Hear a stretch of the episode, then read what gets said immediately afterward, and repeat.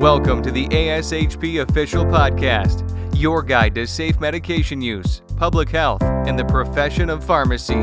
In celebration of Pride this June, ASHP is hosting a daily podcast in which we ask members and allies of the LGBTQ community to share advice they would give to their younger selves.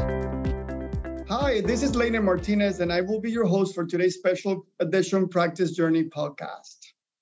In celebration of Pride, ASHP is releasing a daily episode highlighting reflections of our members in support of the LGBTQ plus community with the hope that we can inspire, reaffirm, and support pharmacy professionals at all stages of their career journeys.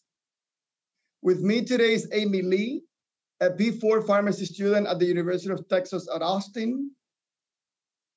Amy, can you tell us how are you celebrating Pride this year? Yeah. So I go to school in Austin, and luckily, Austin is a big LGBTQ plus friendly city.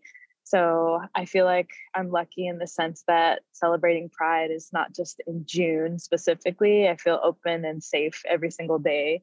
But I think I just plan to go to some of the Pride events and just celebrate with other people and just embrace being who I am and celebrating with my partner. And what advice would you give your younger self? So I feel like I think about this all the time because when I was a teenager, I had such a difficult time. And I think to be open and honest, there were a lot of times where I felt like I didn't want to be here anymore. And it's not asking for sadness or empathy now, but just to validate people that are currently feeling that way. And it was really hard to find the representation I so desperately craved as a queer Asian woman. And I still think it's like that sometimes because the light behind people who are queer and people of color is so dimly lit. And I want to change that, which is why I'm here. I think the advice to my younger self is that it really does get better.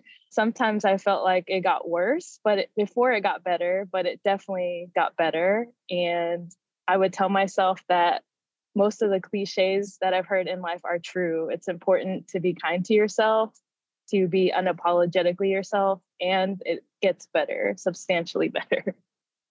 Thank you. That's all the time we have today. And I want to thank you, Amy, for joining us and sharing your story Join us here at ASHP Official for daily releases of members' voices celebrating Pride Month throughout June.